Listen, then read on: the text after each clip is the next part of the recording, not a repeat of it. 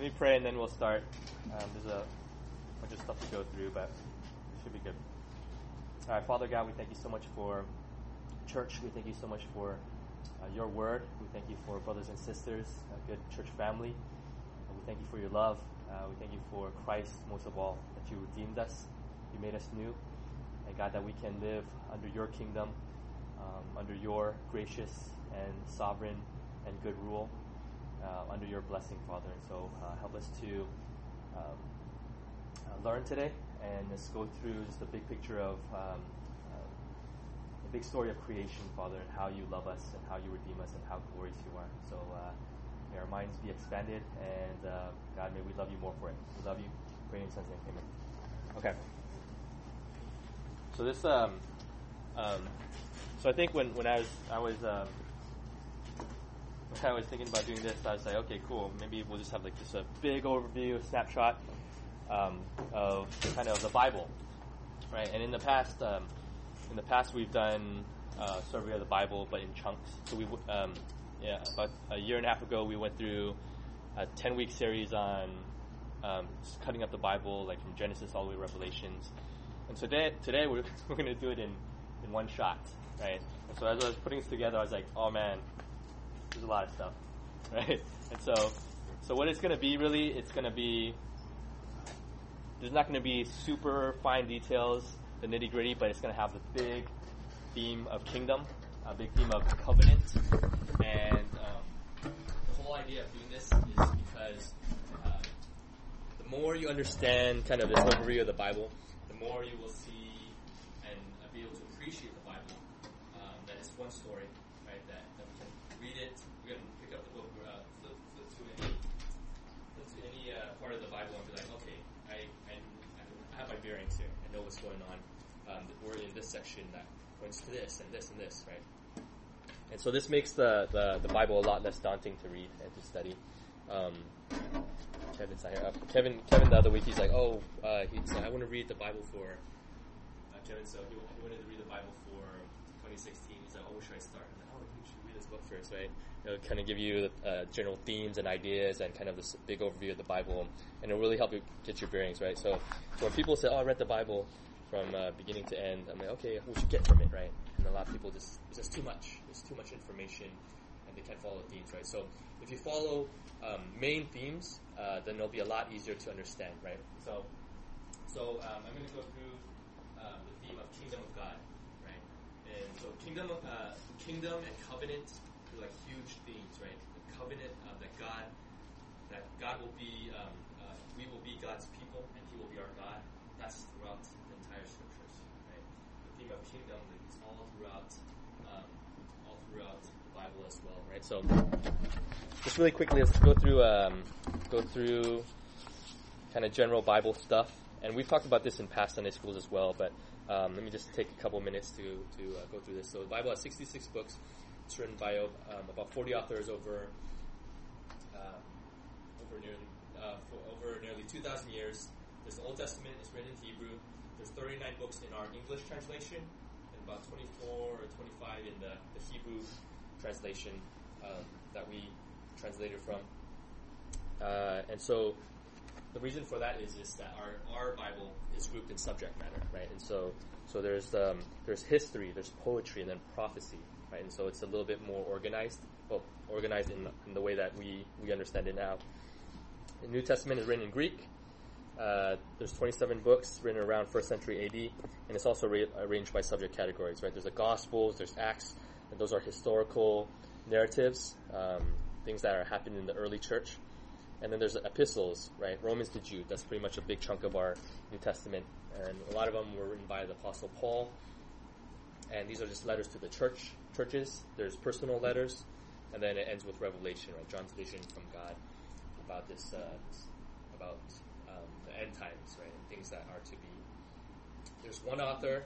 There's a lot of authors, right? A lot of human authors, but there's one author. Uh, these human authors were divinely inspired and um, inspired by God, right? So God ultimately writes scripture, right? And so we can believe it, we can trust it, um, and we can uh, know that we can, yeah, uh, everything that is written is from God, and so we it's it's, uh, it's infallible, right? And we can trust it. Um, there's one subject matter. Um, there's various genre subjects and stories, but there's only ultimately one subject that holds everything together, right? And uh, um, that is Christ, right? That's why we preach the gospel every week. Uh, in everything we do, we preach Christ because everything points to Christ. Without Christ, there would be no us, right? There would be no Christianity, right? There would be nothing to worship, right? We'd be lost and we'd be falling. And so Jesus Christ and the salvation God gives gives us through Him, right? That's the gospel. Right? So if, yeah, ask what is the gospel, the gospel is that God saves us, right, through Christ Jesus. And so this is why Christ is so important. Understanding who Christ is, that He is God, He is divine. Um, that is core to what we believe. Um, John five thirty nine says, "You search." This is Jesus talking to um, talking to uh, the Pharisees. He says, "You search the scriptures, right? Because the, they were um, students of Scripture. You search the Scriptures because you think that in them you have eternal life. So they're looking for eternal life in the Old Testament." and it is they, right? It is the scriptures that bear witness about me, right? So, so Christ is saying everything is pointing to me, right? I give life. I am the one that uh, that the scriptures speak about. Um, can skip Luke 24, same, essentially the same thing. And so the entire Bible, from beginning to end, it points to Jesus, right? The Old Testament points forward to Christ. Uh, the New Testament proclaims that Christ is the fulfillment of all the OT uh, promises, right? So you'll see this little figure here. Sorry, it's kind of cut off. Uh, the Old Testament, there's a ton of promises. Right? Oh, there's going to be a king, a Messiah that's coming, right? And then, um, and then uh, our Bible ends in Malachi. There's a period, um, a few hundred year period where there's nothing, right? They're still waiting for this Messiah. And then the New Testament comes. Christ is here. Christ is everything, right? Christ fulfills everything that the Old Testament um, promises, right? So these two books, the Old Testament and the New Testament, they're read as one. Uh, if you read just the Old Testament without the New Testament, it's an unfinished story. Um, there's no Messiah. They're still waiting, right? Uh, so the New Testament um, is kind of, kind of that. Sorry, is kind of um, the fulfillment of the Old Testament. And likewise, the New Testament it wouldn't make much, uh, wouldn't make as much sense without the Old Testament because we wouldn't understand a lot of these, uh, the symbolism and kind of the temp- temple tabernacle, right? We wouldn't have as, we wouldn't feel as weighty uh, because we don't have the Old Testament stories, right? So that's really briefly kind of uh, um, intro to the Bible.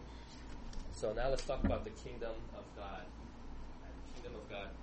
Um, uh, the kingdom of God is this binding theme of the whole Bible, right? So uh, other people take will take this covenantal approach. Uh, everything's in covenants, covenants, covenants, right? And, and in here as well in the notes, I also talk about the covenants. Um, but these two things are they go hand in hand, right? Kingdom promises are covenant promises, right? Covenant promises are kingdom promises. Um, and so we'll take a look at that. Okay, so what I did is like uh, if you see the pattern of the kingdom, there's um, how many are there? There's there are seven, eight, eight, uh, eight sections of kingdom, understanding kingdom, right? Um, and so basically, says we're going to go through the entire Bible um, under with the theme of kingdom. Okay, so to define kingdom, what is kingdom, right? Uh, Graeme Goldsworthy defines kingdom as God's people in God's place under God's rule and blessing. And you see that in this box here. So this is very important to understand. Um, this pretty much is this is what we live in right now, right? We, we're kind of under this kingdom of God. We're in the present kingdom. We're God's people. We're in God's place, the church, and we're in God's rule and blessing, right? We're enjoy, um, enjoying fellowship. We're enjoying um, um, His love and grace uh, towards us through Christ, right? Um, and so throughout this, throughout the Bible, it kind of shifts, right? God's people kind of shifts, but it's always pointing forward. God's place kind of shifts, right? But it's pointing forward. God's will and blessing kind of shifts, but it's pointing forward. Okay, so we're going to follow that theme and trace it throughout Scripture. So if you look at uh, the pattern of the kingdom, so first, like God created everything, right? Okay, so this, this is what we know already, right? God created everything, created heavens and earth. He created man in his own image, male and female. So this is Adam and Eve, and he said it's very good, right? Colossians one. Uh, 16 says, All things were created through him, right? This is talking about Christ. Christ is also God. All things were created through him and for him, and in him all things hold together, right? And so creation, you have to understand, is it's good. Everything is good. Um, it's just that we're fallen, and so things are corrupted, right? It's kind of messed up. But in, originally, his design was perfection, right? So, so he created all these things, the kingdom of God to be perfect. Um, the next section says God's people and God's place under God's rule and blessing. So Genesis uh, 120, uh, 128 says God blessed them, right? So he created man, he blessed them. He says, be fruitful and multiply, fill the earth and subdue it, right? He placed them in, so so we know that God's people is, is Adam right? God's place is Eden. If you look at, and the Lord God planted a garden in Eden in the east, and there he put man whom he had formed, right? So Eden. Um, and he commanded the man, saying, right, bold, uh, you may surely eat of every tree in the garden, but the tree of knowledge of good and evil you shall not eat, for in the day that you eat it, you shall surely die. Right. So he's uh, the blessing and his rule is that God is still sovereign. Right. He's still commanding them. He says you can eat everything. You can enjoy this beautiful garden. You can enjoy perfect fellowship with me. Just don't don't eat from the fruit. Right. He has a command. Don't eat from this fruit. Right. So God's rule and blessing is uh, is um, uh, we'll say uh, God's word, right? Because He speaks them, commands them, commands to not eat it, uh, to be fruitful, be and multiply. Uh, perfect relationships, right? So this is the pattern. This is kind of the foundation. Perfect relationship. This is the foundation for the kingdom. God's people, God's place, God's will blessing, right? And then we, we see uh, the next section, right? The perished kingdom. You guys have any questions so far? Pretty good. Sorry, so I'm just like blowing by everything because I'm, I'm afraid I'm gonna run out of time. Um, the next section is the perished kingdom, right? So we know, so we know this is creation, right? Uh, so let me just do Here's creation, and it's good. Here's pattern. Perished kingdom, okay. Perished kingdom is essentially the kingdom that is lost. Right? It's lost because of sin. Right? We see uh, Genesis 3, she took of its fruit, this is Eve, and ate it, and she also gave some to her husband, who was with her, and he ate. And says well, they knew that they were naked. Right? Remember, God says, "How, how who told you were naked?" Right? They ate of, they ate, and they, they immediately knew immediately knew that they, they sinned against God. They were disobedient, and they were fallen creatures. Right? So they knew they were naked. This is why they covered themselves. Right? Um, and so, so they knew they knew they were naked. The man and his wife hid themselves from the presence of the Lord God. Why would they do that? They're ashamed. Right? There's a ton of shame. This is why we uh, uh, we feel shame as well. We feel the effects of the fall. Is that we feel shame in our relationships. We feel shame uh, towards God. Um, it's not supposed to be like that. We're supposed to have this perfect uh, community, this perfect friendship and, and, and brotherhood and sisterhood, right?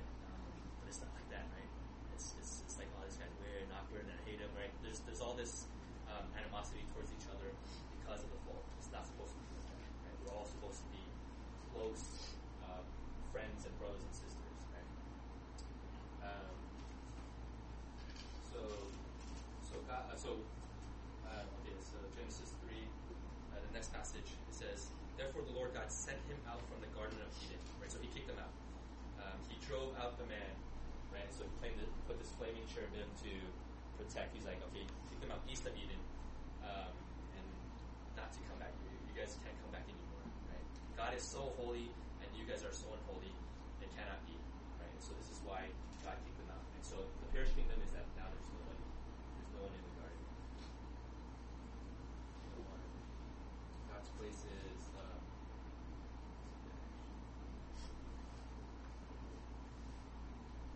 God's rule is that's the parish right? So,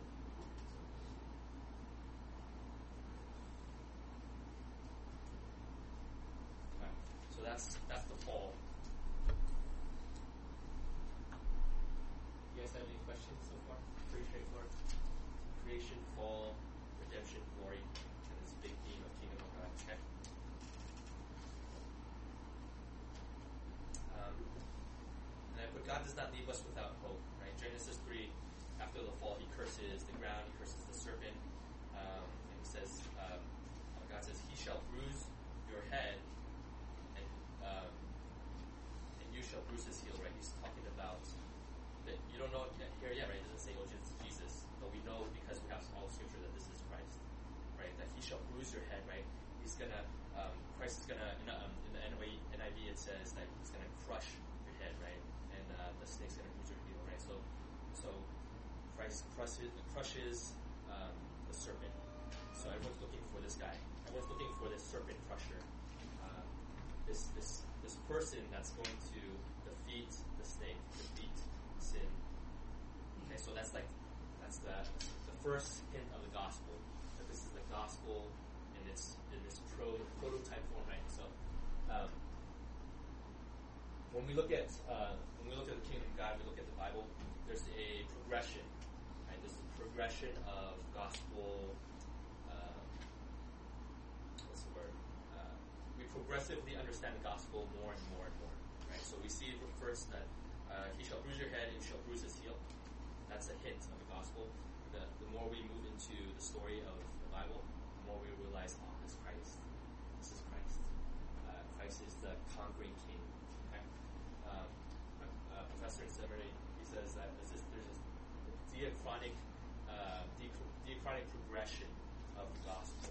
Right? Um, and so, so yeah, this is how how why is at first it might be confusing, um, but the more you read Scripture, the more you go and, and you go into the New Testament, you're like, okay, wow, I see Christ in all of Scripture, right? Because um, um, you're able to read with the lens of this fuller story, right? And so. Okay. Um, okay, so now we're in the promise kingdom. Okay. So promise.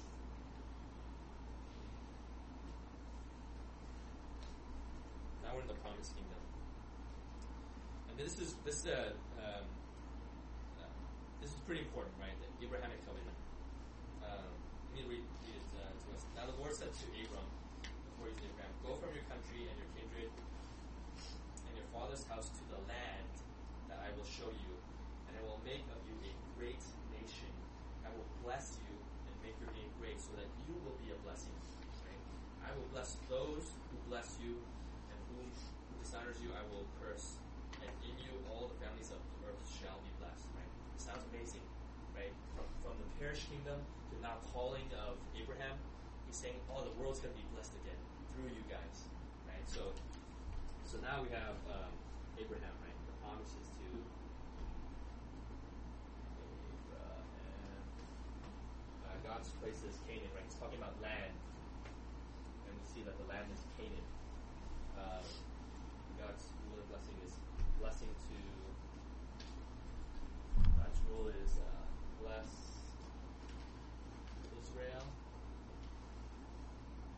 and all the the entire world.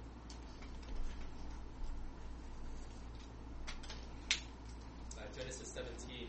No longer shall your name be called Abram, but your name shall be Abraham, which is translated as the father of many, or the father of multitude of nations. Um, says, I will make you exceedingly fruitful, and I will make you into nations, and kings shall come from you. I will establish my covenant between me and you and your offspring. It's going to be an everlasting covenant. I will give to you and your offspring after you the land of your sojournings, all the land of Canaan, okay, for an everlasting possession, and I will be their God. Okay? So promising to Abraham and his descendants land, blessing that you guys are going to be great. You guys are going to bless the world.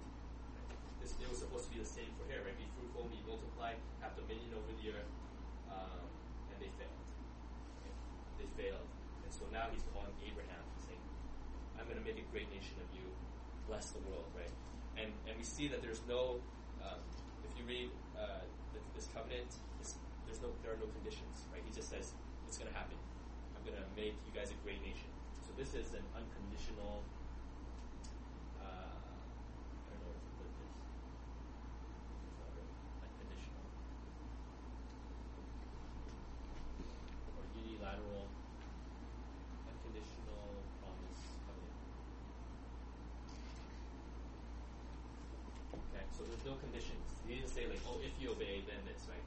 First and foremost, you have this. It's unconditional. And you guys will be so now we move into the partial kingdom, and the partial kingdom is is a, a bigger section of of um, of scripture, right? So we have Genesis uh, one here. We have Genesis one and two. Genesis one and two. Genesis three. And then we have Genesis twelve. Um, and then uh, we move into the partial kingdom, where um, we're preaching through that right now, right? Um, we're going through First Samuel. Uh, um, we did uh, small group lesson on Judges before, and all of that is is here, right? It's, a, it's the meat. It's a, a lot of the meat of the historical narrative of of Scripture, and it's this cycle. Right? Um, Andrew preached last week about the, the cycle of Judges. Well, he didn't preach that, but he mentioned it. There's a cycle of Judges. Uh, people, kings are, are raised up, judges are raised up, leaders are raised up, and they sin and fall again and again and again and again. And this is crazy cycle of sin, corruption, hope, and then again the judgment and fall, and up and down, up and down. Right. So this is what the partial kingdom is. Uh, God's people. We have Exodus two. Um, this is was was when they were in slavery and captivity in Egypt. Uh, he says God remembered His covenant with Abraham, Abraham, with Isaac, and with Jacob. God saw the people of Israel, and God knew. Right, He knew their sufferings. He's like, "You are my people. You guys are suffering." And He wants to rescue them. Right, and we see that He does that. So we have the partial kingdom. Sorry, I turned I turned it up super high. It was really cold, but now it's really hot. So partial kingdom is the Israelites. And he called he called Abraham, he called the Jews, uh, not because there's anything special in them. He just called them uh, just because he's gracious, because he's loving, right? So these guys didn't merit God's favor; they were just called, and that's important to understand in how He calls us. To, right? It's not through merit; it's just through God's gracious, through His mercy, uh, through His love. Uh, God's place is. Uh.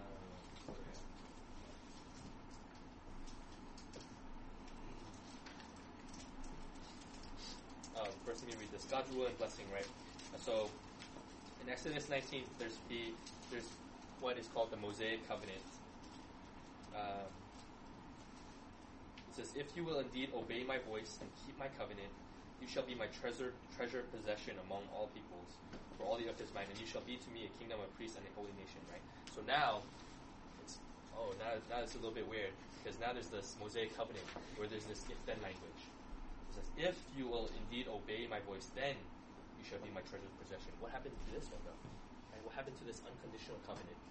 Um, but now there's this, uh, what's it, conditional?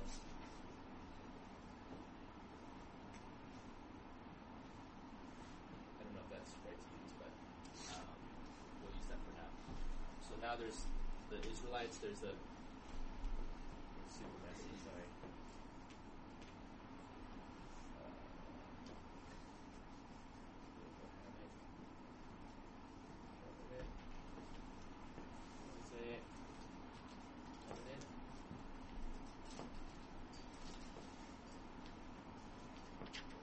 Uh, so now there's a lot of this if-then language. Uh, this is why there's this. Um, this is where we get the Decalogue, right? The um, um, the Ten Commandments, the ten words.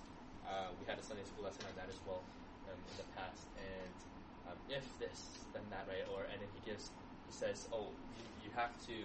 Uh, it's what we know as as you know, like um, you shall have no other gods before me. And you shall not uh, create any graven images, things like that, right? So he gives us the, now he gives us the law, right? But before that, he rescued um, rescued the Israelites from Egypt, from slavery, from captivity. He says, "You will, I'm your God. You're my people," and then he gives the law. Okay? So, so we need to understand that uh, he rescues us first, and then he gives the law. Um, and the reason for that is because um, we know that uh, when we think of kingdom, we think of um, rule, uh, a, a king ruling over us. A lot of times we're worried because throughout history, all throughout history, there have been so many bad kings. There have been so many bad leaders and rulers, um, dictators, um, people that are just power hungry. And so we're like, oh, we don't want to be under any rule. Right? But to understand God's rule over us is a blessing. Right? It's all good because He is He's a, a, a, a sovereign, good, um, loving King, loving. I don't know if dictator is the right word, but He's a good and loving uh, ruler and King. Right? He's not against us. He doesn't use us. Right? So to be under the rule of God is blessing. It's good. And so the law is given to us in a sense, right? It, to uh, in, in one from in one sense um, as a blessing to us. Okay? But we also see that the law is given to us as a curse because um, we, we know we realize that we cannot keep the law because we're sinful. Okay. Um, so we have here the Israelites. Um,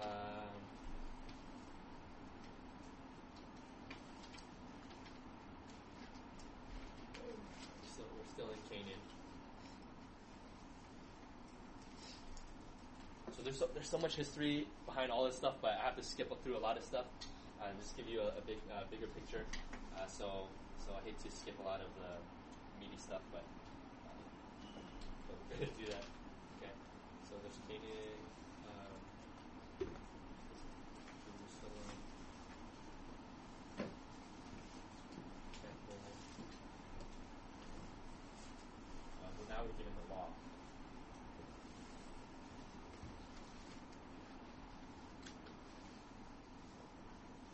We were also given a king. Okay. Um,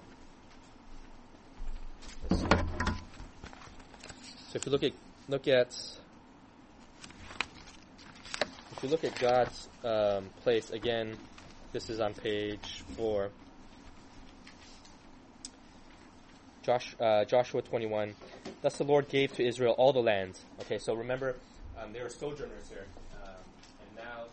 they were wandering for 40 years. And eventually, they see this land of Canaan, this land flowing of milk and honey. Right? They're like, oh, I want to, we want to go to this place. Um, and then there's this, um, but there's people living it, um, and and then there's this conquest where um, um, where the Israelites are supposed to wipe out everybody from the land so that they can go into it. Right? So they're now they're in the land. They enter the land.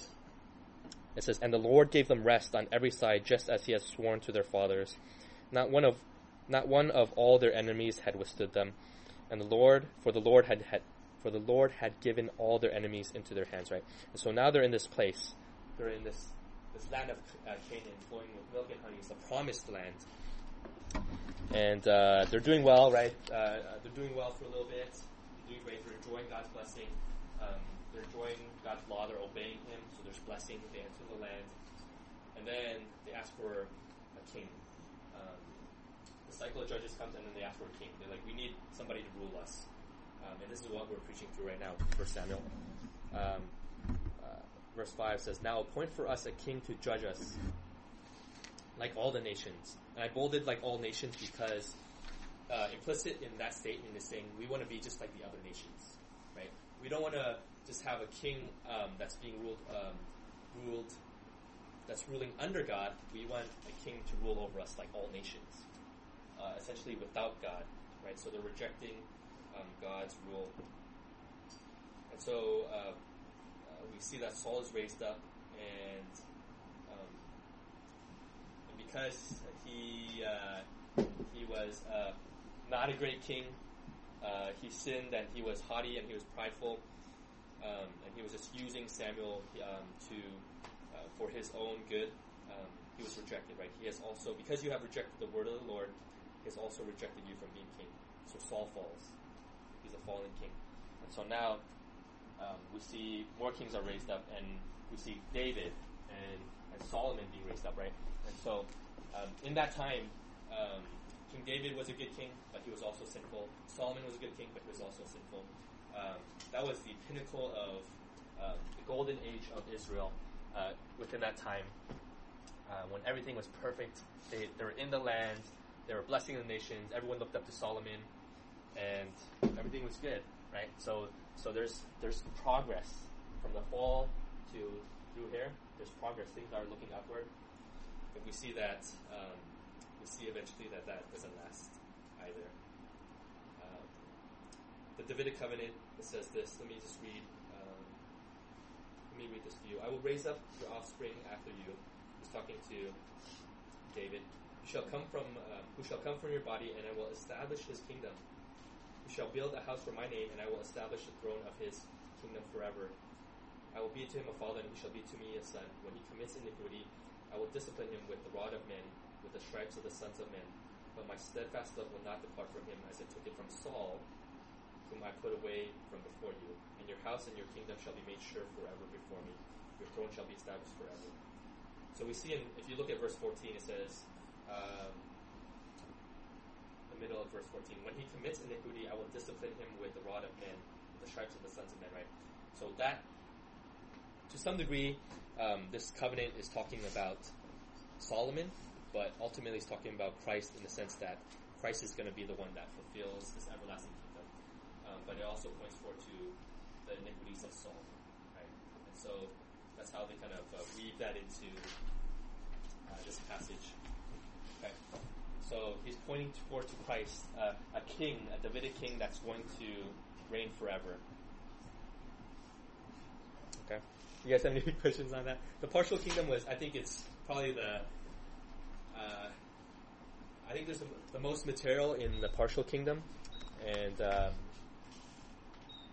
and yeah, there's just so much good stuff, but we we can't talk about. Um, I wasn't able to plug it all in, so I apologize if that was a not a great um, um, full section that we uh, not not the best information, right? But hopefully you have a good idea of what's going on. Okay.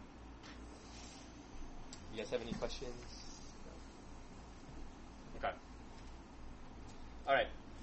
We're almost through. So prophesied kingdom. This is uh, still on page still on page four. So the prophesied kingdom, it's the, the prophets, right? The minor prophets, the major prophets. Prophets are called by God, they're God's mouthpieces. Um, so God speaks to the prophets, the prophets speak to the people, and they bring a message of judgment and hope.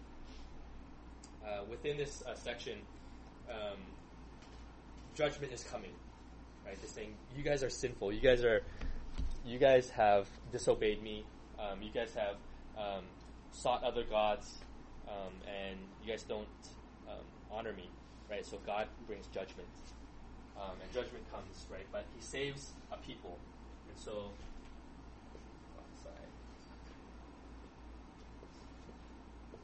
He saves a people, and it says a remnant will return, right? A remnant. A remnant. Remnant is like a. Um, um, there's like a few people, few people left um, of God's people, Israelites. So mo- much of Israel has fallen, but God's going to save for him a remnant. Right, a remnant. Only a remnant of them will return. I will make you a, uh, make you as a light of the nations, that my salvation may reach the end of the earth. So He's going to use this remnant, right, to to bring um, to once again bring His kingdom about. Uh, they prophesy about um, new heavens and new earth. Okay, so new heavens and. He says, I will make a new covenant with the house of Israel, right? So there's going to be a new covenant. Right? Because the Mosaic covenant wasn't great. They failed the Mosaic, Mosaic covenant.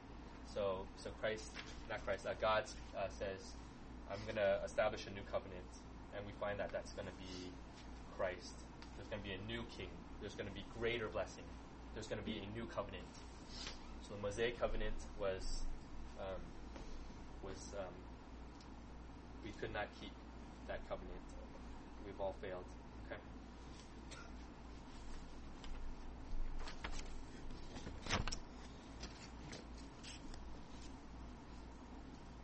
Um, on page five, they also prophesy about Isaiah prophesies about uh, a son, right? We we know that this is Christ. For for to us a child is born, to us a son is given.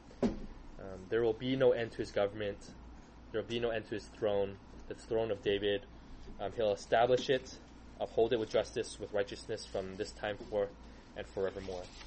Okay, so so the prophecy is that there's hang on. Okay, there's there's there's messed up. Everything's messed up. It looked good for a while. Now it's really messed up again. But hang on, there's more coming. And um, And now we come into the New Testament. We ran out of room, so we're going to start over here. Uh, okay.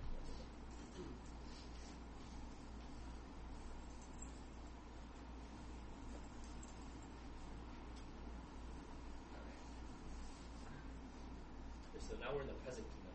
This is where we this is where we live today. Now we're in the present kingdom. Uh, if you look at this box, he, he, he says this For the New Testament, the interpretation of the Old Testament is not literal, but Christological. That is to say, that the coming of Christ transforms all the kingdom terms of the Old Testament into gospel reality. And what he's trying, what he's saying is that the terms that were used in the Old Testament, they're now transformed. They're now we we now see them with different uh, with a different lens. Um, so the idea of, of land, the idea of of um, um, um, God's people, right? All these things we begin to realize that oh, it's more than ethnic Israel. It's more than the land of Canaan. It's more than the physical Israel. Right? There's something greater, and we see that it's Christ, right? That He is the true Adam, that He is true Israel. Romans five seventeen is talking about Christ. For if, for if because of one man's trespass, that's Adam, death reigned through that one man, much more will those who receive the abundance of grace, the free gift of righteousness, reign in life through the one man, Jesus Christ. And so. So here's Adam. Here's Christ. Right? Because of Adam's sin, humanity humanity receives the fall, right? But because of Christ, He redeems that humanity. Not all of humanity, though, right? There's the elect. There's those who believe. Those who Christian, right? So because of Adam, all have fallen. Um, death is coming. Judgment is coming.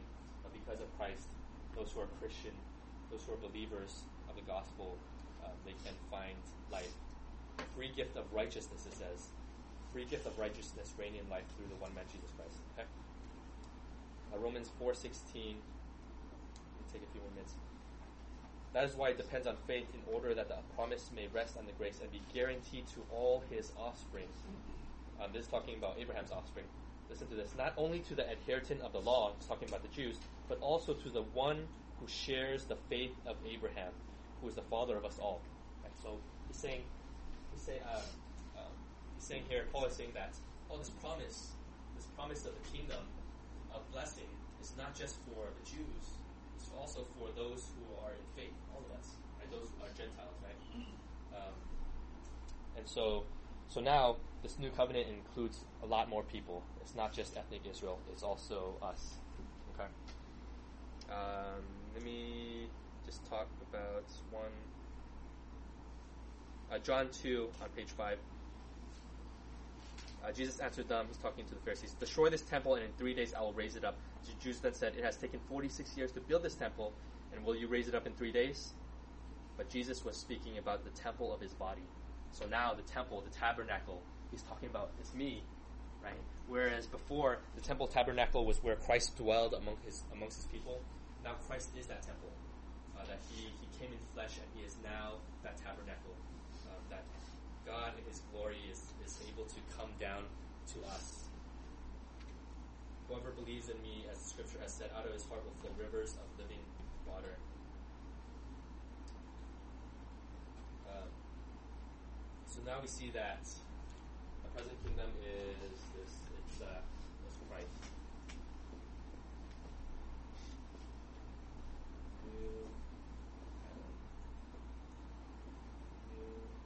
Israel.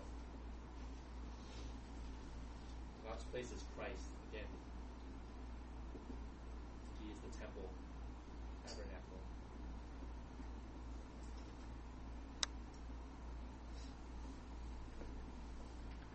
And the blessing is, again, Christ is brings brings a new covenant. He brings rest. Right? Whoever comes to him will um, have a, uh, river of life, and uh, whoever comes to him is know to be light, right? So in Christ we have this rest. Uh, so Christ, He comes, He fulfills the law, the law that we couldn't keep, um, the law we still can't keep. This is why we we uh, we only boast in Christ because in Christ fulfills the law for us. And it says this is a passage we always use. 2 Corinthians 5.21, For our sake he made him to be sin. God made Christ to be sin, put sin on him, who knew no sin, he was perfect, so that in him, in Christ, we, us believers, might become the righteousness of God. Right? And so there's this beautiful uh, transaction that occurs. Okay. Uh, okay, so let's skip to the proclaim kingdom. I'm just going to run through this, take a minute to run through this.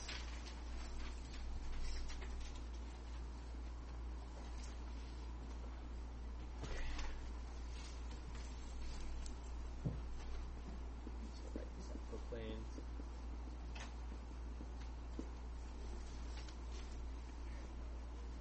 So proclaimed kingdom is, I'm just going to write this out first. New Israel, that's, that's us, right? Jew and Gentile, we're all believers, all in faith.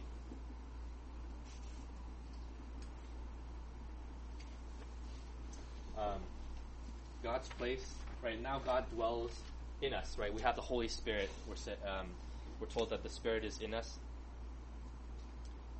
Uh, 1 Corinthians six nineteen says, "Your body is a temple of the Holy Spirit within you, whom whom you have from God." So God's place is now within us, right? The believer. He's no longer in physical temples and tabernacles. He's now the Holy Spirit's in us, um, and also in this church. It says, "In whom uh, the whole structure being joined together, this is Ephesians two, grows into a holy temple in the Lord. In Him you also are being built together into a dwelling place for God by the Spirit." So, so uh, the place is now the believer and church body. Okay. So that's us right here.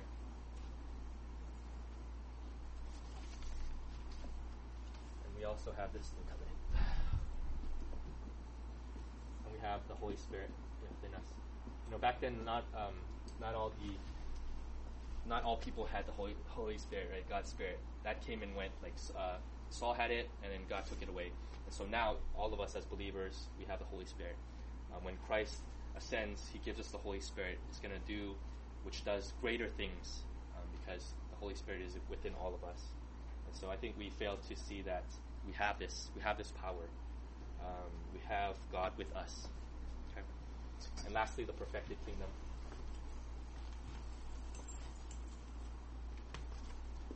This is the perfect kingdom that we all long for. All nations. So this is a multinational. All nations are family.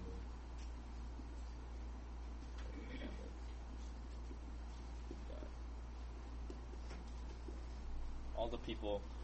It's not just. Um, it's not just the Jews. It's all Gentiles, Asians, um, um, Caucasians, um, Africans, everybody from all nations. We're going to all be worshiping Christ together. There's, we're going to be in the new creation. There's going to be a New Jerusalem. There's going to be a new temple. Um, and God's blessing is we have the throne of God. So this is when Christ rules o- uh, over us perfectly. Perfect blessing.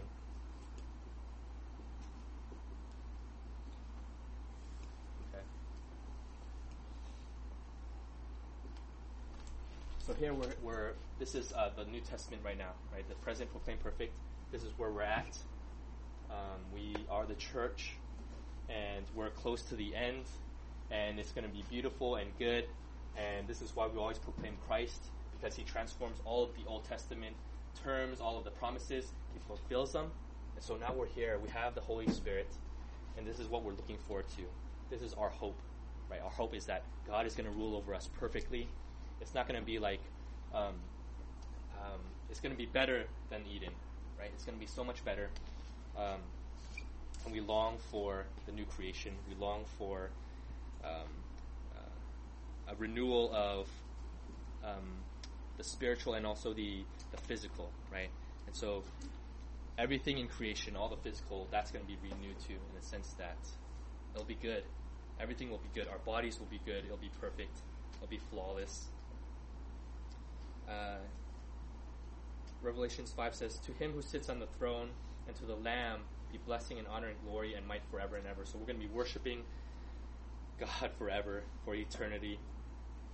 Revelations 18 says, So um, then a mighty angel took up a stone like a great millstone and threw it into the sea, saying, So will Babylon, the great city, be thrown down with violence and will be found no more. Right. So Babylon represents is symbolic of the world, of of of, um, of sinful men and their pride and and all their um, all just everything that they're that is bad and wrong in the world. It's going to be no more. It's going to be perfect. Revelations 21. Then I saw a new heaven, a new earth. The whole I saw a holy city, a new Jeru- new Jerusalem coming down out from heaven, prepared as a bride adorned for her husband. I heard a loud voice from the throne saying, Behold, the dwelling place of God is with man. He will dwell with them, and they will be his people, and God himself will be with them as their God. He will wipe away every tear. Death will be no more. There'll be no mourning, no crying, no pain, for the former things have passed away. So everything will be perfect. We're going to be under God's rule. We're going to follow His law perfectly. Um, the law was meant to be good. It reflects God's character and perfection and holds all relationships perfect. Um, and we're going to be able to, to do all those uh, things perfectly. Yeah. Um, you guys have any questions? Any thoughts? No. Yeah, I don't know if I should have, we should have did it in one go. There's, there's so much to talk about. okay, but in a sense, that was a big snapshot of the Bible. Um, well, I think what I should have done was I should have written out um, kind of the the, um, the sections of of scripture that it follows through, right? So we essentially went from Genesis all the way to Revelation, um, which is the perfect, um, and it's beautiful. It's a beautiful story. Um, there's so much history. There's so much um, bad things, but also good things. Uh, and so this is what the gospel is. The gospel is that Christ redeems us through Christ Jesus, and this is what we're looking forward to. So every day, every uh, Sunday, every day, time we meet up and worship and study the Bible, it's to remind us of these things. It's to remind us of Christ, of the hope that we have in Christ, and that's all we have. So keep that big picture in mind, and um, it's just very helpful in life. Uh, not just Bible studies and church things, right? But just having this Christian worldview, um, this worldview, uh, the reality of how things are, um, it just really helps you to understand suffering, pain, um, why we sin. Uh, it helps us to live as Christians, that we're in this already but not yet stage of we're already redeemed in one sense, but we're not yet fully glorified. So we're waiting for that glorification and we long for that. Okay? Okay. Um, let me pray for us and then uh, we'll head out. Well, Father, we thank you so much for your gospel. We thank you that you're good to us. Uh, we thank you for your words. Without your words, we would be lost. We would have uh, no idea what's going on. We would be left to our own thoughts, our sinful, fallen thoughts. But God, you give us your word, word of life. You give us Christ. You give us the Holy Spirit that we may see with eyes, open eyes, and hear with open ears, Father, and we may understand your truths. So help us, Father, to uh, to see how how sovereign and good you are, and how and, and this big picture, this big uh, understanding of the Bible, um, that we wouldn't be lost in the uh, minute details, um, but God, that we would always um, see uh, this over overarching theme, Father, of creation, of life, why we exist, why we live, what our purpose is. So, Father, help us to hope more, uh, to to long for you more, to long for new creation and glory more. Um, God, that that would make us, um, that, that you would make us better people, that you would sanctify us, that you would grow us in holiness, you would grow us um, in knowledge of you. Um, God, that we would be transformed from one degree to another, and that we may uh, love others more. We may love the world more, and that we may spread the gospel, Father. We, we thank you so much for all these things. We love you. We pray in your son's name. Amen.